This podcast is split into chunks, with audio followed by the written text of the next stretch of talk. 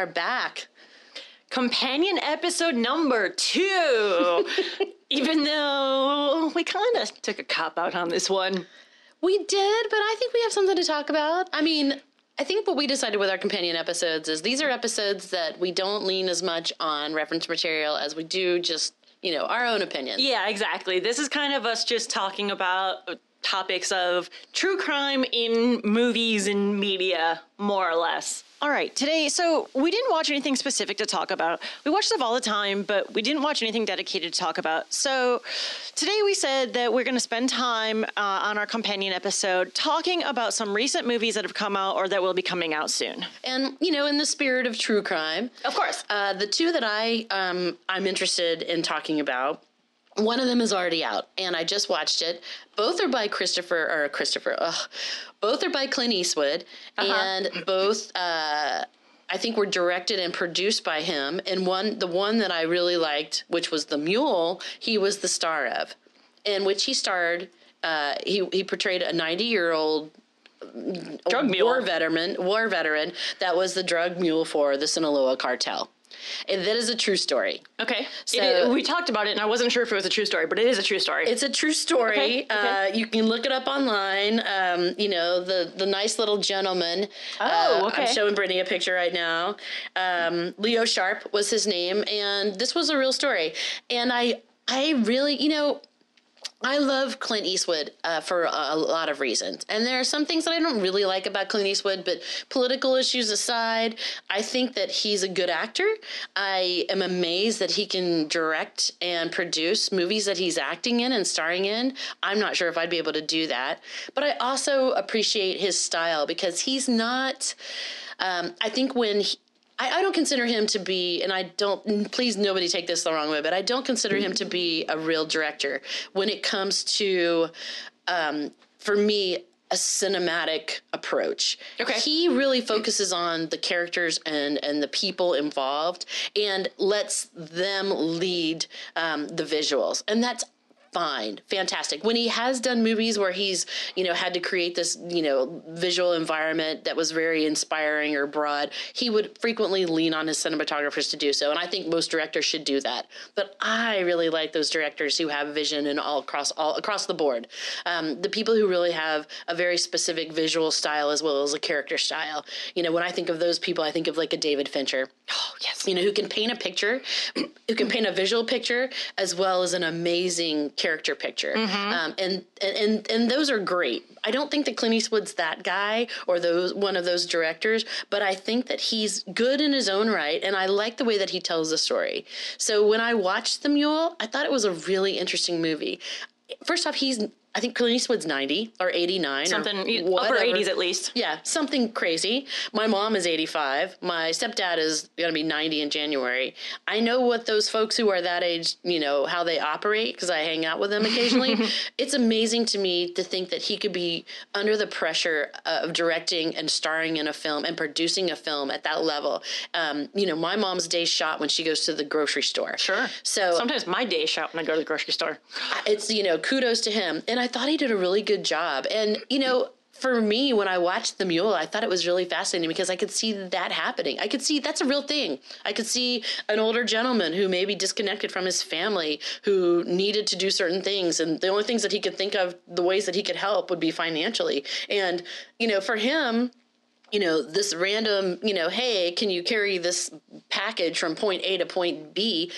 I don't think he realized until he was already involved that he was actually moving drugs. I haven't seen the movie, but I the way that the trailers presented it, I wouldn't be surprised, and I also wouldn't be surprised that someone of that age might be aware, but might not want to know specifically. It's uh, ignorance is bliss. As long as I don't know, I can't do anything wrong. Exactly. And and it's an interesting cover if you're talking about, you know, drug mules because, you know, who's going to suspect a, a, a gentleman or a woman at that age, you know, moving drugs? I totally Exactly. get it. So the story, it's a I I really like the movie. It's a little slow. It's a character piece. I really like it, but I would suggest you watch it. It is a true story. So there's a book about that um, about the story and it's pretty fascinating. Um, you can definitely check that out. I will tell you the name of the book that it came from because I really thought that that was interesting. Okay, well, you look that up. I'm going to share my opinion. All due respect to Clint Eastwood, I have tremendous. Uh, sorry, you have the title? No, go ahead. Okay, I have tremendous respect for him as a filmmaker, as a director, as a producer, as an actor. But that doesn't mean I particularly like his work. I know. He is, I feel like every time, all of his characters are the same. He's always grumpy, he always has an attitude. And because usually he's the star. uh huh. Yeah. And no, no, he's but- usually a grumpy old man. Yeah, yeah, exactly. That's kind of my issue is that he's always a grumpy old man. Yeah. And most of his movies follow the same story arc. They are different topics, but I feel like I can tell you the different points that are about to come up because they follow the same arc. And that doesn't make them bad movies. A lot of times they're actually good movies. Mm-hmm. It's just that I feel like when I'm watching them, I could already tell you the plot points that they're going to hit before they start because I've seen so many. Yeah. Yep. I agree. So the Mule was based on a um, was a screenplay written by Nick Schenk, and it's based on a New York Times article called "The Sinaloa Cartel's 90 Year Old Drug Mule." Wow, that's crazy. which is very self-explanatory. Yeah. Um, but you know, again, if you if you like Clint Eastwood and you like sort of this rambling character story through the desert, and you know, I mean, he's driving all over the place. It it, it is pretty interesting. I totally agree with you, though. It's um, you know. Back in the day, movies were a little more gentle with their approach, and Uh-huh. you know, I think that we may be a little jaded because we're so used to watching movies that have so much action and so much information Sure. happening, and the- pace. Because I feel the same when I watch um, an Alfred Hitchcock movie these days. oh, yeah, yeah. Is that Okay. it's kind of grueling for me. I love it, I do too. but man, they I kind get of it. move slow. It, well, it does. And I don't mind movies that move slow that are character portraits. And I know this isn't a movie, but it's my all time favorite drama show, Breaking Bad. I don't, have you, I don't think you've actually watched Breaking Bad. I have not. It Breaking Bad to me also a quote unquote true crime, which by the way, an article just came out either this last week or the week before about two high school chemistry teachers that cooked meth in the same vein as Breaking Bad, exactly like Walter White, so much so that one of the teachers referred to himself as Heisenberg, which is what Walter White calls himself. Oh my god. So, but it, so it kind of is life in, imitating art there, but it's it's a slow burn, particularly in mm-hmm. the first season. It takes a while to get going, but the character study is the greatest I have ever seen. So I don't mind that as long as there's enough other stuff to keep me entertained. Well, I think with Breaking Bad, and I haven't watched it. I watched, I did watch a couple of episodes. It didn't really, you know, captivate me as, as it seemed to others, and maybe that's because I didn't invest enough time in it. Mm-hmm. But um, you know. There was stuff always happening in Breaking Bad. Yeah. You know, you've got a character study plus. Sure, And that's yes. what was really interesting about it. So, The Mule, you Uh-huh. know, Clint Eastwood. So, my next sort of movie that I'm interested in seeing as I compare these two and think about what the future could be for Clint Eastwood and the movies he's doing um, is the new Richard Jewell movie that he's got coming out. And, you know, I'm sure everybody remembers, you know, this essentially the security guard at the Atlanta Olympics who found the green sack and called attention to it. And many people were injured, but he supposedly saved a lot of people. And uh, then, of course, they did a, they pivoted pretty quickly and he became a suspect. And it ultimately really ruined his life. It was really sad. Um, he died at age 44 Did he really? natural causes Oh, I didn't realize that. he was a diabetic. Um, Oh, but, I didn't know that. It's said that, and I'm not sure how old he was when the uh, Atlanta Olympic thing happened. I'm sure we could figure that out. But, um, you know, it, it, how sad. How sad that the person who went in and saved the day then became the suspect. And I think that happens on occasion. Um, wasn't there one situation where you know, these guys ran in, there was some police issue, or a guy ran in to save somebody, and then when the police got there, they shot that guy, and he was the one who was saving people. I don't, I'm I sure know it that's happens. probably a real life story. He, uh, Richard Jewell was 36, by the way, when the uh, Atlanta bombing happened. Got it. So really, eight years later, not that Yeah, long. Yeah, not that long later. Yeah, it was really sad. I remember that all happening and going down, and it was really, uh, it, man. Once you're ostracized in the press, it is over, and you will never redeem yourself, no matter what proof comes out that you weren't involved. Well, if you are not familiar with this story, I encourage you to look at it. The Olympics tragically have a history of terrible events that have plagued them. Oh my God, yes. Uh, you have the Munich Games, which was awful. And there's actually a, a, really good movie about that. Less about the actual events, more about the aftermath. I Movies, love that movie. It's really good. It's a Steven Spielberg movie. It's fantastic. It's a really good movie. Uh, but this movie, it it captured the world stage because, of course, the Olympics, well, being held in Atlanta in, the United States, it's not an American event by any stretch of the imagination. It's mm-hmm. a world event. Exactly. Uh, and if you don't know the the details behind it, to what Sonia was saying, a green satchel package was found at the Olympic Village, and this man, Richard Jewell, found it. He was a security guard. He found it, tried to push a lot of people away. It was a bomb. It detonated. It injured and I don't know if it did it kill anybody. I think it killed a few people and it injured like 111. Yeah, I think a so. lot of people. It was a lot of people, and I thought a few people died from it. So it was a major worldwide tragic event, and he was instantly identified as the suspect and the culprit behind it. Yeah, I think it was three days after you know the event, and then three days later, it, it, he he found out that he was that suspect, and it was really brutal for him because again, the press just.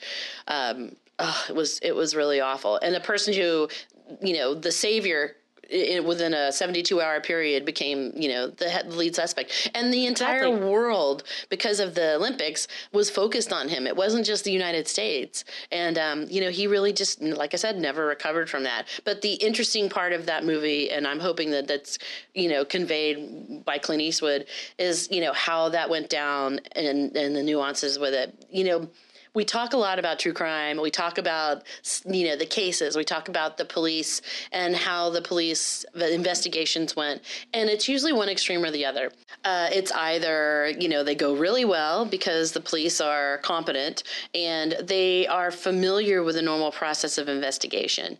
Now, I'm not saying that the you know that folks who aren't familiar with the process are incompetent, but there's definitely something to be said for uh, familiarity with the, the normal forensic process and I'm sure in these small, you know, towns, you know, this doesn't happen very often. These kinds of things, uh, you know, again, they're unfamiliar. They're just so shocked that they that is actually happening to them. Right, but this, remember, this is Atlanta. This is not a small town, and this is not. I don't think this is an attack on Atlanta, like I said, or maybe even not necessarily an attack on America. It's an attack on the Olympics, an attack on the world.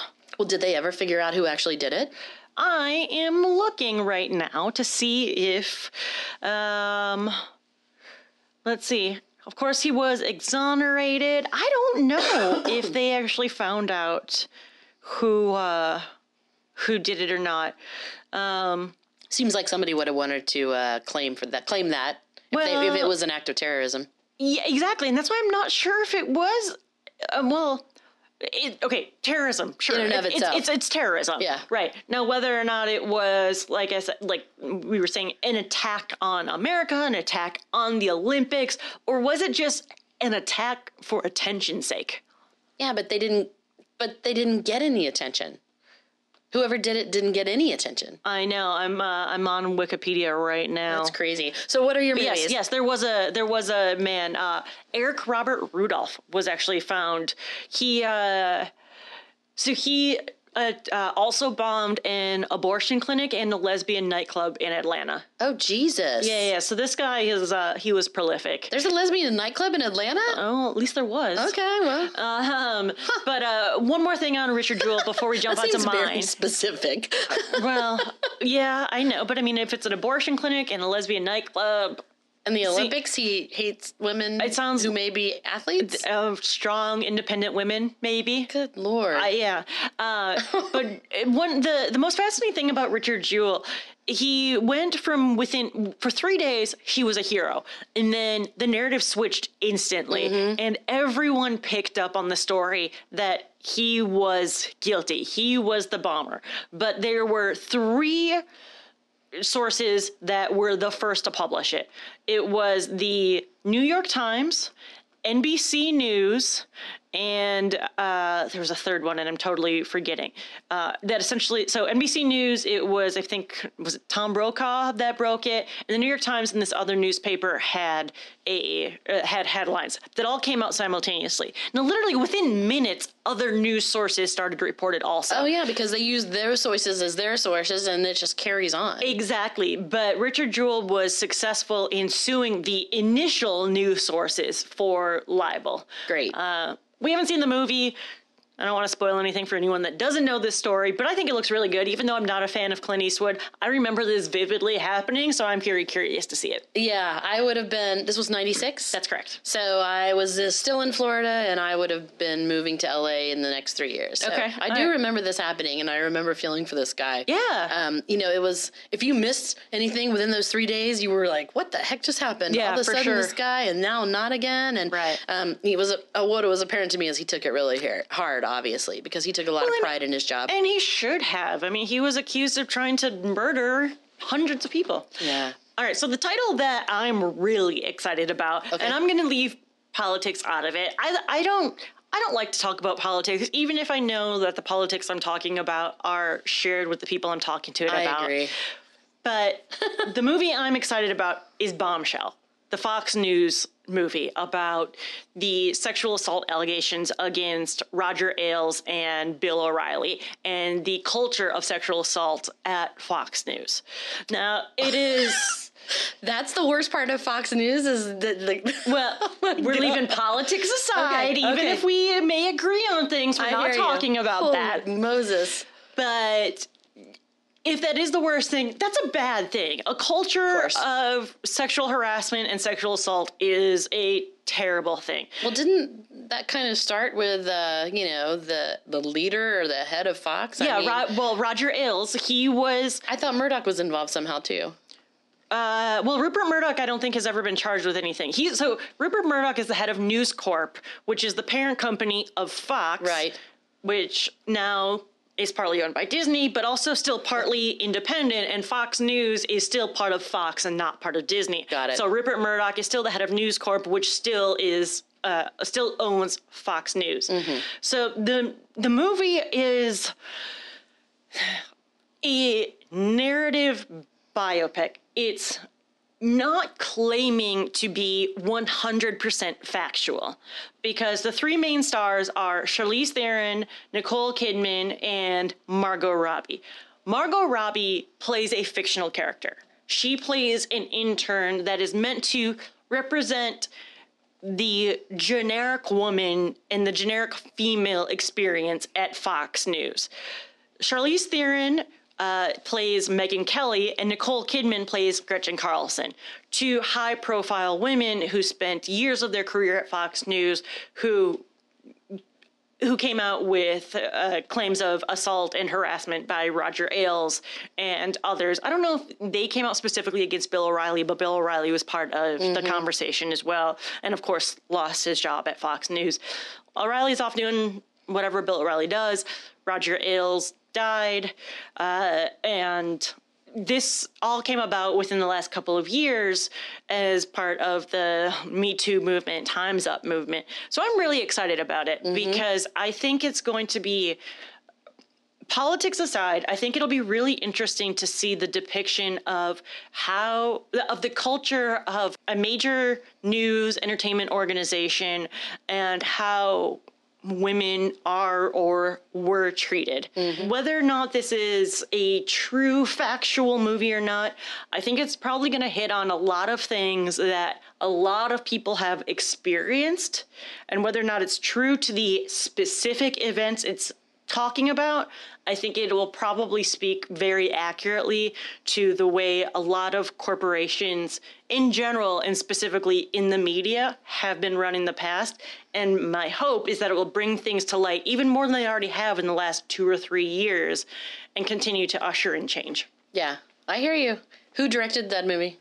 Uh, Jay Roach, I believe. Oh, okay. Yeah, yeah. So Jay Roach directed it, and uh, Jay Roach is usually comedic. Exactly. So yeah, he did uh, uh, Dinner for Schmucks, The Campaign. Oh, I love Dinner Uh, for Schmucks. He's he- married to a Bangle, isn't he? Uh, maybe he also did uh, the Meet the Parents movies and uh, Austin Powers. I know. He, uh, let's see. I love Dinner with Schmucks. Yes, yes, he is married to Susanna Lee from the Bangles. That's right. You are right. So, yeah, okay, to your point about Jay Roach being usually a comedic director, Yeah.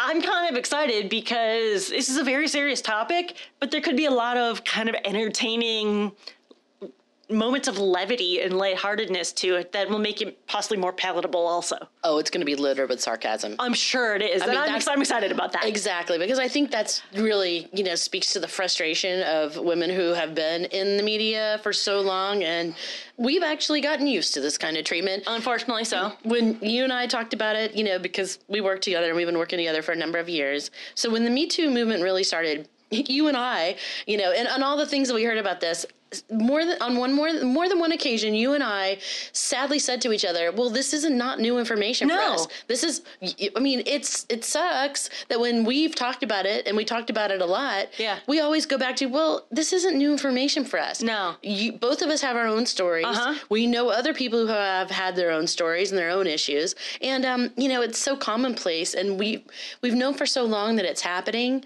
Um, you know, it's just frustrating to think that we ourselves became so desensitized to it that we allowed it.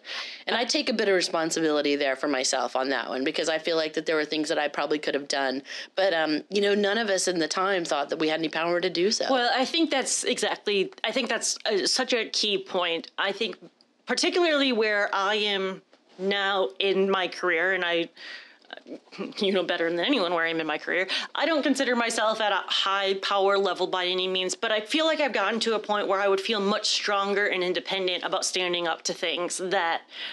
I probably didn't feel comfortable doing before. Absolutely, And me too. Yeah, I, I, I th- I'm sure that's accurate. And I think, I mean, let, let's quickly talk about. There were two people when accusations came out. One, the highly publicized Harvey Weinstein. Mm-hmm. I think both of us were like, uh, yeah, uh huh, Uh, duh. yeah. Um, really, is anyone surprised by that? and then there was another one that I'm not going to mention because it kind of this person I think has kind of been disgraced, but nothing severe has happened, so I'm not going to drag this person's name in the mud. I personally have never had any negative experiences with this person, but I've had let's call them interesting interactions that when it happened i was very much of the opinion like oh yeah i totally believe this person is capable of exerting his will and exerting his power. Didn't come as a surprise at all. And you and i have talked about a mm-hmm. lot of other people that you have personal experience with and mm-hmm. heard personal stories about. Yeah. It's tragic and i'm glad it's been brought to light. It's really unfortunate it took this long and people seem still seem so surprised about it. Well, that's oh, that's what's crazy. But the people who are surprised about it are the people who've never had to deal with it. That's true. You know, because if you've, I mean, if you're in the industry at all, then you've heard or you, you've seen it. Um, I know exactly who you're talking about. You probably we've do. talked about this person, and it is really sad to think that the only thing that happened to them was they were really disgraced and pushed out of the business. Right. The other sad thing to me about it is this was a person, in my opinion, who was incredibly talented. Yeah, he was- and it's so sad. makes some they- really good movies. I still enjoy his movies. I, I can't watch anymore. But I was just gonna say, every time I see the logo come up, I immediately get a bad taste in my mouth and have to have to really make a decision. Is this a movie I really want to watch now? I don't think we're talking about the same person now that I maybe we're not. we'll talk about it off air. I'm not. I. I don't know who would have a logo that I would like be able Oh, to attach to that. No, I'm talking. Well, phew, now I'm Okay. Okay. Well, we'll compare notes sometime. Yeah, we will. I'm, out of respect, I am not going to share, but there are plenty of people out there who you could probably guess as to who we might be talking Oh about. yeah, for sure. And I think what's really coming out now, because you know, the Me Too movement really started um, as a female movement. Is- yes, definitely. I think that's still, you know, if I had to predict new information coming out in the future, it would be about the the the other issues that have happened um, from the the male side Uh-huh. because there were a lot of young men who were also taken advantage of uh, in that same time frame Right. and i don't think enough has been talked about there and i think that there's still a lot of people in power who are influencing that Okay. and i hope that at some point that conversation starts to happen or becomes more open i know that it's um, you know especially i mean Hollywood is full of homosexual men, no doubt, and that's fantastic. But what I think is hard for some men to talk about, and, and in general, is just the the the content, the concept of rape for men in general. It's just challenging for them to talk about because they're so embarrassed about it. Um, so it's not as um, they're not ready, they're not able to communicate about it in a way that women are yet. And I hope that it becomes more prevalent in the future. I think one of the big shows that I really like that was able to convey that message a bit was 13 reasons why. I think that they did a really good job um, you know opening up about that issue because it happens so many so much more often than we, we think about or we believe. And it's not goes unreported because these young men are, are so um, you know stigmatized by it and they're threatened by it as well because usually the perpetrator tells them that they will you know essentially blow their cover, right. cover and they'll tell everyone and they don't want to communicate about it. So i know we digress there but but that's um, another but that is a, another show show based on true crime, while it may not be based on a specific event, it's certainly based on events that we know happen. Absolutely. And I, I we have shared, and I think somewhat differing opinions about the depiction of suicide and mental illness in 13 Reasons Why. I'm not really going to get into that. I think it does some things well. I think it does some things not so well that I disagree with, but I still think it's an important show nonetheless because it certainly brings to light issues of mental illness largely brought upon by sexual assault and yeah. bullying in high school. Yeah, and hopefully people understanding that you know these things are really happening, and people don't feel comfortable talking about them, and and what can happen and how it can damage them for the rest of their life. Um, you know, it's tough out there. I would not want to be a teenager these days and have to operate, you know, in that kind of environment. It would be challenging. Yeah, it'd be um, very hard. I mean, I when I was in high school, it was hard as it was, but mm-hmm. now cell phone, social media, you know, I mean, it's just so they're so much more mature, and they have to deal. Well they have to deal with more so many more mature issues but they're still not there mentally yet. Right. and so it's they're forced to the pressure is on them to make decisions that they might not be capable of. And that's really challenging and sad and interesting. I think so too. And i think privacy largely has gone out the window and you have to be especially more careful than ever.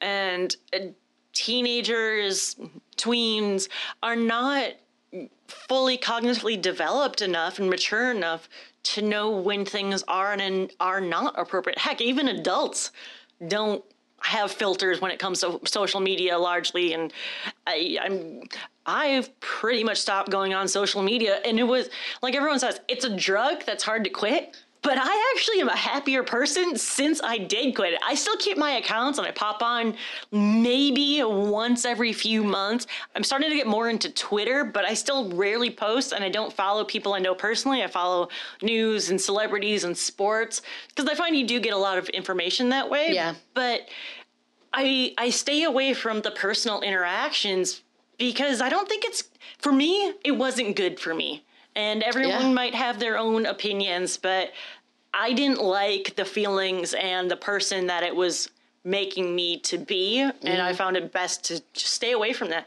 and i think a lot of a lot of kids teens and even adults have a hard time separating themselves from that and do get sucked in oh yeah well people are just plain old mean there, oh for sure you know? i uh, my approach to social media is that i don't it doesn't it's not personal to me at all okay it's great i i completely separated from myself so, separated myself from it mm-hmm. um, i do occasionally use it to message you know some of my family with pictures and things yes. like that but i'm never i'm very sensitive because we all know by the way that when you're interviewing for jobs or mm-hmm. you know if mm-hmm. you're in the public forum that's the one of the things that they look at now it's a criteria for your hiring of course and your and hr makes a big deal out of it so i try to be really sensitive to that. I also use social media occasionally for recruiting. So mm-hmm. again, I, am trying to be really sensitive about its use and the kind of information that I convey on it. But um, it's for me, it's usually very, very constructed. You know, I don't, I don't just post stuff up there uh, on a whim. I do think it's interesting when I see some people post things like that, personal information that may incriminate them or may actually put them in danger. And, uh, and it always makes me cringe. Yeah. You know, like, hey, we're in Puerto Rico for two weeks. You know, our house is empty. Come on in.